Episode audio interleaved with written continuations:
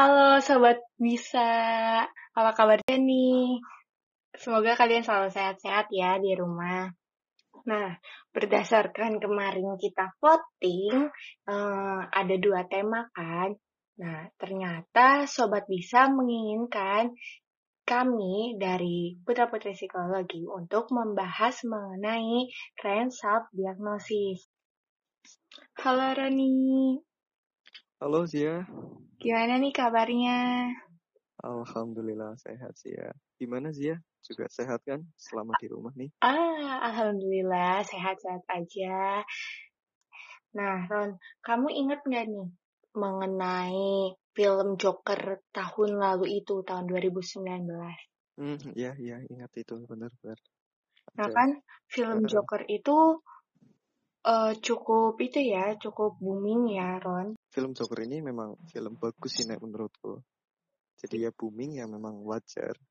Apalagi kan itu emang ngebahas tentang kesehatan mental ya. Ah, bener. Bahasnya kan tentang gitu. Yang aktornya sendiri yang Joker malah yang mengalami kan. Iya, benar sih. Terus tapi hal ini juga berdampak bagi penontonnya, iya nggak sih, Ron? Ya kalau menurutku sih ya pasti berdampak ya karena kan t- film Joker ini kan ya mengangkat tentang mental health apa awareness ya maksudnya kesadaran kesadaran terkait dengan kesehatan mental gitu loh. Jadi ya secara otomatis eh, apa ya namanya juga punya efek apa namanya pada orang-orang gitu loh. Iya nih, aku juga kan baca nih salah satu artikel yang ditulis sama dosen dari universi dosen psikologi Universitas Indonesia. Judul artikelnya itu banyak anak muda klaim mengidap gangguan mental setelah nonton Joker. Bahaya self diagnosis. Nah, berarti dari hasil nonton Joker ini banyak ya orang-orang yang akhirnya melakukan self diagnosis pada dirinya. Iyalah jelas sih gitu. Eh, Sebenarnya nggak terkait ini juga sih ya karena memang manusia memang cenderung memiliki keingin tahu keingintahuan yang memang lebih gitu loh. Jadi mereka ya melakukan self diagnosis berdasarkan apa yang mereka cari sendiri kayak gitu sih. Memang ya kemudahan aksesnya juga mungkin yang menyebabkan mereka jadi lebih mudah untuk mencari informasi sih. Iya benar sih, mungkin mereka setelah nonton film Joker ini, terus merasa ada kayak hal-hal yang mirip dengannya, terus akhirnya mengakses internet, mencari-cari di web kayak gitu.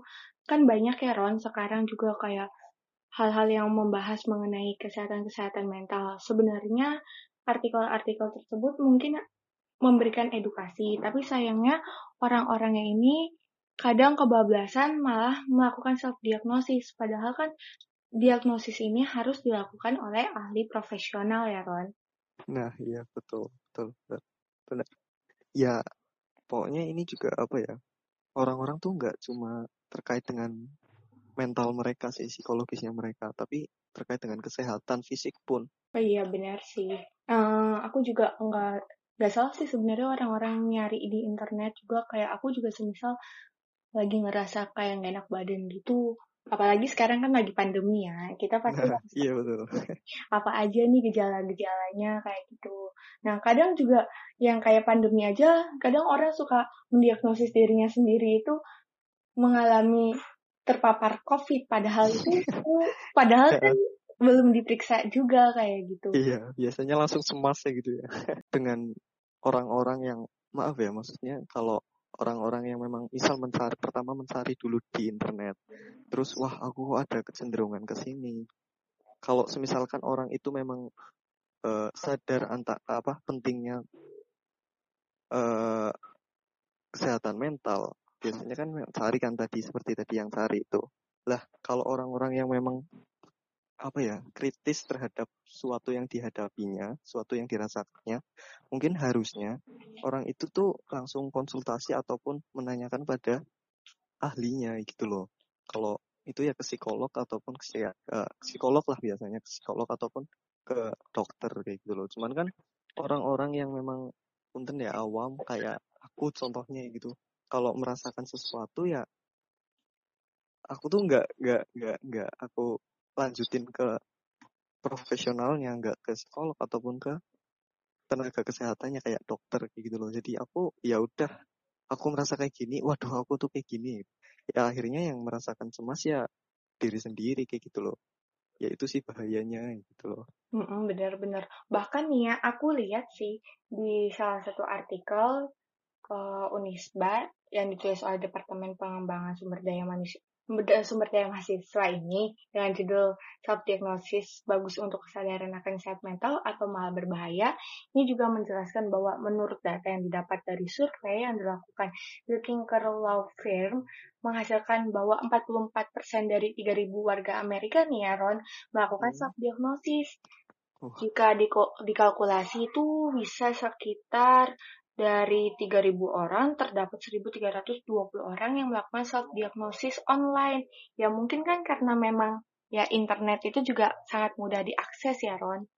iya betul Berarti dari sini tuh self diagnosis pun penyebabnya faktornya salah satunya ya karena mudahnya diaksesnya internet ya Ron. nah iya betul Eh, malah ini sih sih. Aku juga nemu artikel nih.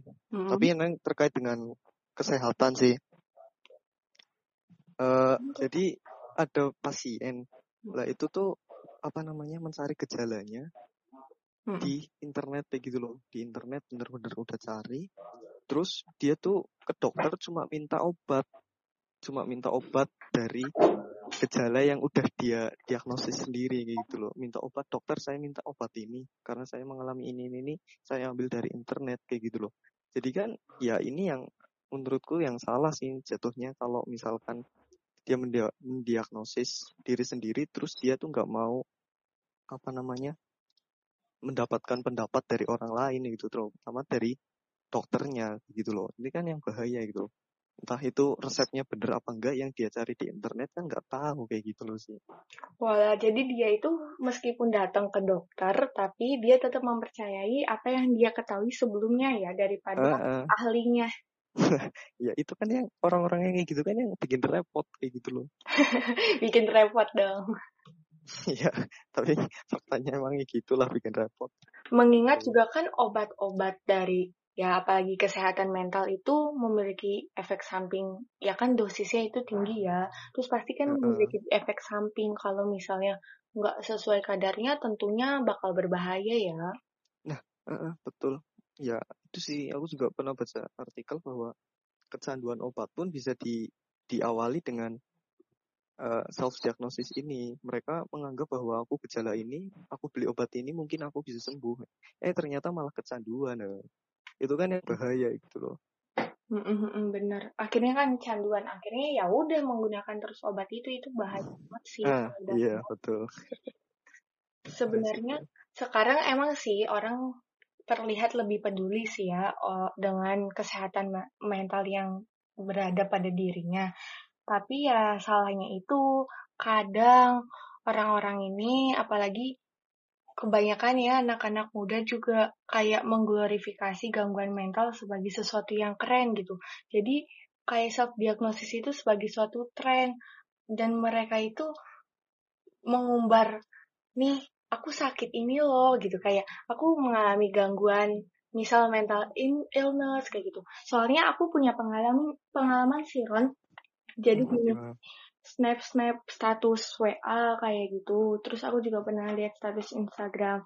Ya, beberapa temanku mengatakan bahwa ya salah satunya itu mengalami mental illness. Terus kan aku penasaran nih, kok kamu bisa ya mengatakan hal tersebut kayak gitu. Apalagi kan ya kita kan kuliah di jurusan psikologi gitu. Mengetahui bahwa mendiagnosis itu nggak mudah. Akhirnya aku nanya nih, kamu kenapa mendiagnosis diri kamu ini sebagai mental illness, kamu udah pernah datang ke ahlinya kayak gitu. Terus dia bilang, enggak sih kayak gitu, cuman dia ya emang nyari di internet. Selain itu juga, itu kan ada yang memang nyari di internet dan dia mempercayainya. Terus aku bilang sih, kenapa kamu nggak ke ahlinya kayak gitu. Terus enggak lah, takut. Terus juga kan emang uh, dikenalnya dengan biayanya yang cukup relatif tinggi kayak gitu. Terus ya udah Iya. aku cari aja di internet. Selain itu juga aku pernah dapat pengalaman lagi gitu. Aku nanya juga kan. Terus dia bilang tuh ya orang tuaku nggak memperhatikan aku. Mungkin aku jadi gangguan kayak gini kayak gitu.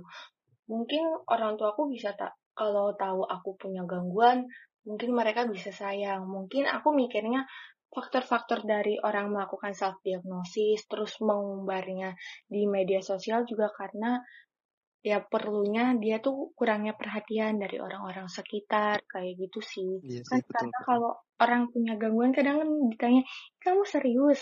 Kamu ngalamin kayak gitu? Kok bisa sih?" kayak gitu kan. Seenggaknya ada orang yang kayak memperhatikan. Mungkin kalau menurutku salah satu faktornya yaitu karena butuhnya perhatian kasih sayang dari orang sekitar juga. Ya, betul betul betul.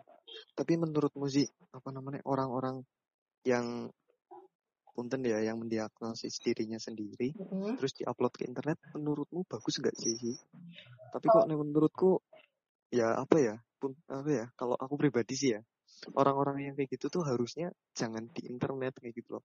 Ya betul sih mereka mencari apa namanya perhatian sama orang lain ataupun uh, ya kepedulian orang lain gitu loh. Cuman kalau menurutku pribadi hal kayak gitu tuh jangan diumbar lah, terutama ke media sosial. Kalau aku pribadi loh ya, nggak usah. Cukup uh, kamu aja yang tahu, terus kasih tahu ke pihak yang ahli profesionalnya, ya psikolog kayak gitu loh. Itu kan ya memba lebih membantu kayak gitu loh daripada di internet apa di sosial apa sosial media mereka cuma apa ya tanya teman-temannya itu paling cuma tanya karena mereka tuh kepo gitu loh. Bukan ingin bantu. Ya ingin bantu pun paling beberapa tok gitu loh. Jadi menurutku ya alangkah baiknya langsung ke uh, profesionalnya gitu kalau menurutku pribadi sih gitu. Nih menurutmu gimana sih? Iya sih benar menurutmu itu. Jadi ketika ngapain sih kita punya gangguan lalu kita umbar di media sosial. Apalagi di media sosial kan gampang banget ya tersebar ke mana-mana. Dan Nah, khawatirkannya itu akhirnya orang yang tadinya nggak melakukan self diagnosis pun ikut-ikutan gitu loh. nah Jadi iya ikutan searching, ih aku juga kayak gini ternyata kayak gitu kan itu kan Iya. membahayakan gitu loh. Efeknya tuh bukan untuk diri orang yang awalnya melakukan self diagnosis aja, tapi juga bisa mengakibatkan teman-temannya juga ikut-ikutan kayak gitu loh. Mm, betul betul Makanya pasti jadi sih. kayak tren gitu gak sih? Jadi kayak ngerasa keren lama-lama tuh. Iya padahal ya kalau udah udah udah tahu ya biasa aja sih malah bahaya gitu loh. Harusnya tetap ke ahlinya gitu.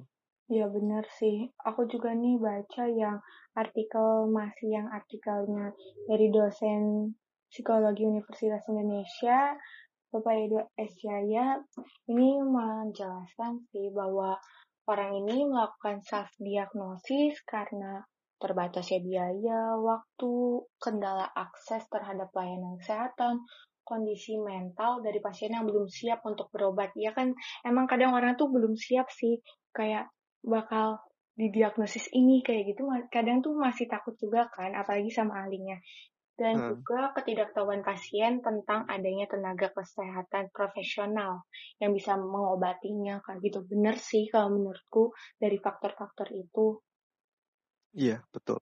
Mungkin ini lagi sih sih eh, tambahan faktor sih ya kalau aku baca sekilas tadi di salah satu jurnal.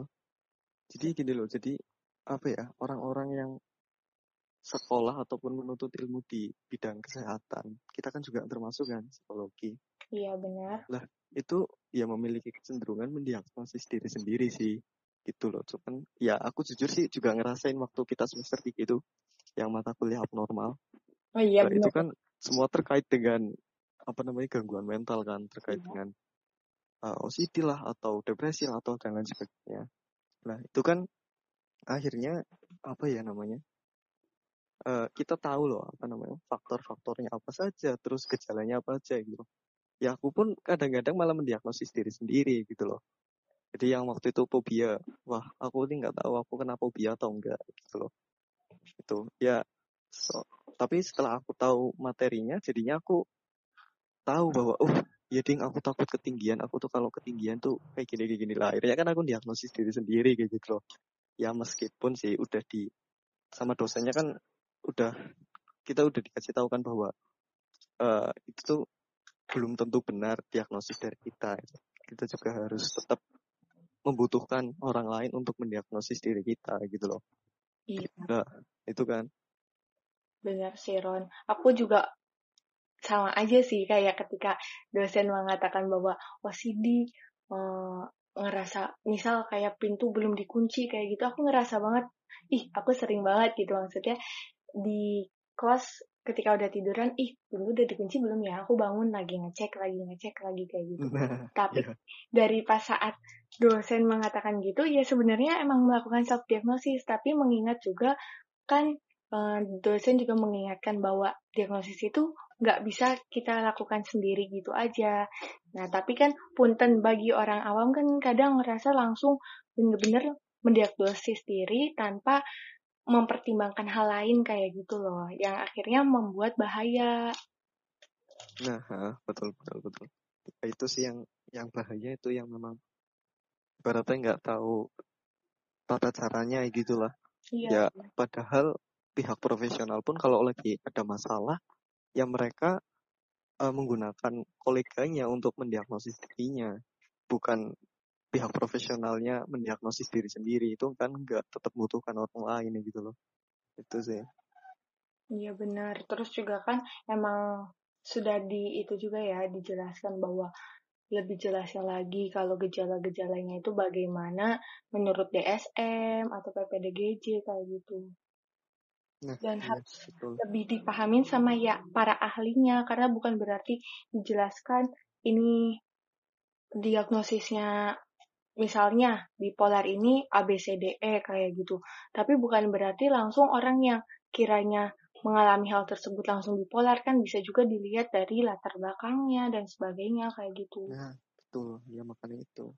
Ibaratnya pihak profesionalnya aja nggak asal-asalan buat mendiagnosis gitu loh. Jadi kan yang nggak tahu ya gitu kadang-kadang diagnosis sesuka hati gitu. Iya benar sesuka hati dong. ya kasar aja gitulah bahasanya. nah self diagnosis ini berarti tentu ya berbahaya bagi orang awam. Ya sebenarnya bukan orang awam aja sih, kayak kita juga yang sebagai mahasiswa kayak gitu juga tetap berbahaya siapa pun itu kalau bukan sama ahlinya. Nah, tepat. Ya, betul intinya harus memiliki ilmu yang emang memahami mengenai diagnosis, apalagi kesehatan mental. Nah, cocok, cocok. Nah, tapi mungkin emang sih benar juga yang kayak awal kamu bilang, untuk orang yang memiliki jiwa kritis, ya mungkin dia emang lebih aware sama dengan dengan dirinya, dan bisa jadi kalau orang yang lebih kritis itu kan akan pergi ke ahlinya. Mm -mm. Ya cuman kan nggak semua kritis loh sih termasuk aku pun nggak kritis gitu loh. Ya udah kalau udah baca ya akhirnya cuma sendiri gitu. Berarti kan di sini juga dampak dari self diagnosis itu merasa cemas ya Ron? Nah iya betul itu salah satunya. Nah aku juga nih baca nih ada artikel yang dilansir dari detik.com psikolog Universitas Katolik Indonesia Atmajaya Erta Reta Arjadi ini nih menuturkan bahwa self-diagnosis tentu akan membawa dampak yang berbahaya bagi diri sendiri kayak gitu loh Ron. Hmm, hmm, hmm. Betul. Nah, kalau menurutku sih dampak melakukan self-diagnosis ya seperti yang tadi kamu bilang juga, kayak merasa panik, akhirnya cemas sendiri aja kalau dirinya itu mengalami gangguan tersebut. Terus khawatirnya itu bisa memperparah kondisi sih, iya nggak sih? Iya, betul. Ya, apa ya, karena memang kan, ya tadi sih udah kita contohin juga sih, maksudnya memperparah kondisi kan dia udah mendiagnosis diri sendiri, satu. Terus dia cari resepnya sendiri, obatnya, kedua. Terus yang ketiga, mereka mengonsumsi dan akhirnya malah memperparah diri sendiri. Ya, itu kan yang malah dampak buruknya dari mendiagnosis diri sendiri, gitu loh. Nah, bener banget itu. Apalagi ih, pokoknya bahaya deh kalau yang udah namanya ke obat-obatan kayak gitu. Karena memang dia merasa udah tepat diagnosisnya, terus pakai obat yang dia apa namanya cari di internet sendiri terus ya udah akhirnya malah apa sakitnya kebanjur gitu loh kalau misal bahasa Jawa itu bener-bener terus juga selain itu kayak orang akhirnya overthinking sendiri nggak sih kayak ngerasa iya kayak betul. gini kayak gitu. Segala-galanya kayak dipikirin dipikirin overthinking banget. Iya betul kan kayak gitu juga nggak baik ya untuk kayak psikologisnya gitu loh. Iya betul nggak baik sih menurut kalian malah jadi tambah beban juga beban pikiran ya jadinya stres segala macam gitu loh. Bener-bener. Hmm. ya ini sih karena nek menurutku dari dampak internet itu kemudahan kita mencari informasi ya membuat orang jadinya benar-benar mudah untuk eh, mencari terkait dengan keluhan dari orang tersebut gitu loh. Lah, ini juga aku nemu sih di apa namanya di jurnal Mhm. Jurnal apa tuh, Ron? ini nih apa namanya ya ini terkait dengan kesehatan sih pada tingkat apa namanya analisis pasien Mm-mm. self diagnosis berdasarkan internet itu loh ini dari Universitas 11 Maret. Aku nemu tuh bahwa di sini itu orang yang terbiasa mendiagnosis diri sendiri secara berlebih itu juga disebut dengan cyberchondria gitu loh. Yaitu karena mereka apa ya mendiagnosis diri sendiri secara berlebih dan akhirnya menimbulkan gejala-gejala ini gitu loh. Misalkan kita kan biasa tuh aku cari di internet terkait dengan apa yang kita keluhkan lah. Itu kan akhirnya membuat efek ataupun gejala kita cemas akhirnya setelah melihat berita itu gitu loh. Itu kan yang ya dampak buruknya nanti yang kita dapat dari eh, internet gitu loh. Iya sih, bener banget, Ron. Berarti di sini solusi supaya kita ini nggak melakukan trend self-diagnosis juga bisa jadi ya salah satunya itu memilah informasi yang didapatkan dari internet ya, Ron.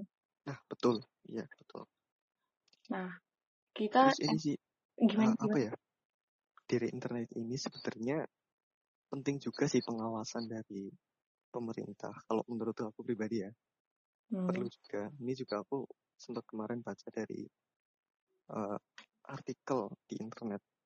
Pemerintah juga punya peran sih dalam mengawasi ini ataupun lembaga-lembaga yang terkait dengan kesehatan-kesehatan secara fisik ataupun psikis ya. Itu perlu sih maksudnya untuk web-web ataupun laman-laman situs terkait kesehatan itu ya harusnya disaring lagi dicari apa dicari lagi mana yang tepat mana yang nggak tepat gitu loh. Kalau nggak tepat ya udah tinggal di blok aja. Iya jadi sih, eh, jadinya apa ya informasi-informasi yang ada di internet itu bisa apa ya namanya akurat lah paling nggak itu loh. Tapi tetap eh, apa namanya menganjurkan nantinya untuk periksa ke dokter ataupun eh, tenaga ahli lainnya gitu loh Iya benar. Sekarang kan kayak di internet tuh soalnya terlalu marak juga sih. Kayak hal-hal yang menjelaskan mengenai kesehatan baik fisik ataupun mental. Nah hal ini juga kan akhirnya bisa membuat simpang siur kayak gitu ya. iya betul Jadi tentunya harusnya ya ada peran dari pemerintah juga untuk karena ini hal yang cukup berbahaya. Khawatirnya kan ah. sampai ke obat-obatan kayak gitu dan itu kan sangat membahayakan fisik kayak gitu. nah Dan iya betul betul sebaiknya ya pemerintah ikut serta juga untuk lebih peduli sama situs-situs web yang bisa mendukung lebih apa ya lebih baik lagi untuk masyarakatnya nah iya betul itu sih yang Hmm, benar-benar terus juga selain itu kalau emang kita ngerasa ada hal yang kurang nyaman di diri kita kayak mengalami kayak ya bisa jadi kayak gangguan mungkin kita bisa mencurahkan perasaan kita atau pikiran kita ke orang sekitar yang sih? Karena kalau kita cerita ke orang sekitar tuh seenggaknya bisa jadi dapat solusi atau enggak kita lebih lega gitu loh. Iya betul. Ya itu langkah pertama sih maksudnya kalau kita punya masalah ya kita ceritain dulu sama temen ataupun sama pihak luar kayak gitu loh Iya ya biar benar. paling nggak bisa kayak gitu lah sih Ya, terus juga harusnya cerita juga tetap sih kayak kok orang yang memang bisa dipercaya yang kiranya nggak ngomporin gitu loh. Kadang kan ada orang yang malah ngomporin, wah iya bener kamu gangguan, jangan-jangan kayak gitu. Nah itu juga bahaya sebenarnya loh Ron. iya itu yang bikin repot tuh orang-orang yang pinter kompor Repot dong. Sangat merepotkan ya. Terus ya tentunya dong kalau solusi dari self diagnosis ini kita sebaiknya ini menghubungi profesional ya. Kalau dalam kesehatan mental ya sebaiknya hubungin psikolog atau psikiater. Mungkin kalau kesehatan fisik gitu yang hubunginnya ke dokter kayak gitu ya Ron. Hmm, betul. itu sih. Terus juga ini sih apa paling eh, paling enggak ya kita menghindari penilaian atas apa yang dialami orang lain sih. Yang kayak tadi temenmu apa yang kita curhat ke temen malah ngompor-ngomporin. Ya Iya, kita bener. sebagai temen pihak temen yang dicurhati pun harusnya jangan memberikan penilaian. Maksudnya kamu jangan apa namanya eh, kamu tuh kena ini loh, kamu tuh kena ini loh. Ya itu malah yang akhirnya memperburuk suasana gitu loh. Bahkan di sini kan eh, yang tadi aku sebut-sebut itu loh, yang dosen dari Universitas Indonesia, Heeh. ini juga kan pemilik dan psikolog klinis di Indonesia, Psychological Healthcare Center atau Indo Care ini, Mm-mm. dia itu mengatakan sih kalau mendiagnosis itu nggak mudah, bahkan dirinya itu pun nggak berani untuk melakukan self diagnosis jika merasa ada masalah kesehatan mental pada dirinya. Iya, Gitu. iya tuh kan. Meskipun tuh. ini padahal kan orang ini eh, beliau, eh, punten eh, beliau itu sudah mengemban pendidikan di bidang psikologi klinis ini selama 10 tahun. Udah menangani puluhan pasien, tapi dia juga tetap aja membutuhkan rekan psikolog lainnya itu untuk diskusi untuk memastikan diagnosis baik dirinya ataupun ya pasiennya juga mungkin dia ada sih. Kan emang kan ada kode etiknya. Nggak boleh nih menyebutkan pasien A kayak gini gini gini tapi kan kita juga butuh diskusi sama orang lain. Mungkin mendiskusikan kalau suatu gangguan ini gimana ya kayak gitu kan. Untuk lebih saling sharing itu kan penting juga tapi Mm-mm. tanda kutip ya nggak boleh nginiin kliennya apalagi Mm. di sini Bapak Edo ini nggak mau melakukan diagnosis pada dirinya. Makanya ketika dia ini pun merasakan gangguan, ya wajar ya, semua orang itu nggak ada yang sempurna pastinya. Ketika dirinya itu mengalami kayak suatu gangguan, ya melakukan konsultasi ke beberapa psikolog untuk bisa memastikan gangguan apa sih sebenarnya yang ada pada dirinya atau mungkin hanya ya hal yang masih sederhana atau seperti lainnya gitu. Orang yang ahli aja nggak berani untuk menyatakan dirinya mengalami gangguan A, B, atau C kayak Nah, gitu. itu. Dia pun butuh yang ngomong ke itu, ke ahli lainnya, psikolog lainnya. Karena kalau misalnya sendiri mendiagnosis kan kayak gimana gitu ya. Nah, itu bener. Berbahaya sih itu pokoknya. Heeh. Nah, intinya kalau menurutmu self diagnosis yang lagi terkesan ngetren ini gimana Ron? Bahaya atau malah baik? Kalau menurut aku pribadi sih bahaya ya kecenderungan orang bahaya pokoknya kalau menurut aku pribadi. Eh, untuk orang-orang yang awam sih lebih baik eh, apa ya jangan mendiagnosis diri sendiri lah. Boleh sih cari di internet. Tapi itu bukan sebagai pacuan apa tolak ukur yang paling utama gitu loh. Mereka juga harus tetap eh, konsultasi terhadap gejalanya ataupun keluhannya kepada ahlinya gitu loh. Ya dengan resiko-resiko yang tadi udah kita bahas bareng sih Mm-mm. Benar-benar. Jadi ini pandangan kamu sebagai mahasiswa Hmm, psikologi nah seperti itu ya? itu nek kamu sendiri gimana sih Kalau pandangan menurut aku sebenarnya satu sisi emang ada baiknya sih. Jadi orang itu bisa lebih aware sama kesehatan mentalnya. Tapi sayangnya di sini orang itu enggak melakukan diskusi lagi gitu. Maksudnya enggak ke ahlinya, profesional. Nah, Jadi intinya itu emang baik untuk lebih peduli sama diri sendiri. Tapi self diagnosis itu enggak baik jika dilakukan kebablasan. Jadi seenggaknya kita tahu gambaran umumnya aja. Karena semuanya ini kita ini ngebutuhin ahlinya. Supaya kita juga tahu hal apa sih yang harus kita lakukan, penanganan yang tepat kayak gitu supaya gangguan kita pun bisa diminimalisir kayak gitu. Intinya Iya. Kamu boleh melihat gambaran umum, tapi kamu juga membutuhkan ahli profesional pada bidang tersebut kayak gitu agar kamu bisa ditangani sebaik mungkin. Nah, cocok betul sih. Ya, kurang lebih gitu sih. Intinya juga ya tetap harus ada pihak ahli profesional yang yang apa ya mendiagnosis kita gitu loh, bukan secara individu. Kayak Iya. gitu sih sih paling. Benar tuh. Jadi ingat ya untuk sobat bisa yang lagi ngedengerin podcast kita ini, mungkin kalian tentu pasti hampir seluruh orang sih pasti melakukan self diagnosis ketika merasa dirinya kurang ada sesuatu hal yang kurang nyaman pada dirinya, tapi jangan lupa juga harus lebih berkonsultasi lagi dengan pihak-pihak ahli profesional ya Ron, bener kan? Iya, betul. Itu yang utama sih, yang penting.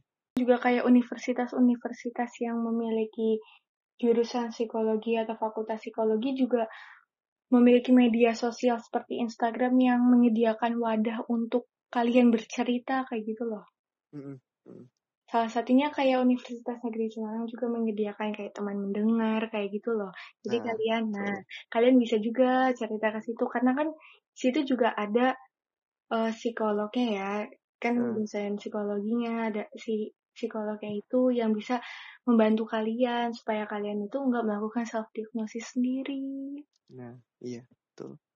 Oke. Ya, memang di UNES pun ada lembaganya, maksudnya pihak yang apa pihak dosen yang memang berprofesi apa namanya titelnya psikolog ya pasti bisa lah buat bantu teman-teman kalau misalkan membutuhkan tempat-tempat yang memang untuk apa menceritakan masalah-masalahnya dan menceritakan ataupun membantu gejala-gejala gejala-gejala dari teman-teman sih.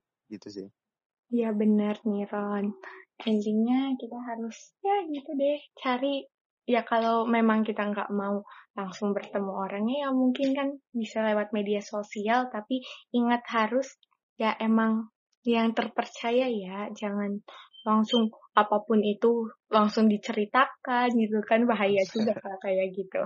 iya betul ya buat koreksi diri sendiri juga sih lah intinya Iya benar. Wah kita udah banyak cerita ya Ron. Ngobrol-ngobrol nih mengenai self diagnosis. Semoga Iya. teman-teman yang ngedenger juga dari sobat bisa ataupun yang lainnya ini dapat maknanya sih dari perbincangan kita hari ini. Nah, betul. Jadi ya teman-teman harus bisa apa namanya mengambil sisi positifnya aja sih dari apa yang aku sama Zia bincangkan hari ini sih. Ya, Terutamanya untuk kebaikan kalian sendiri kayak gitu sih.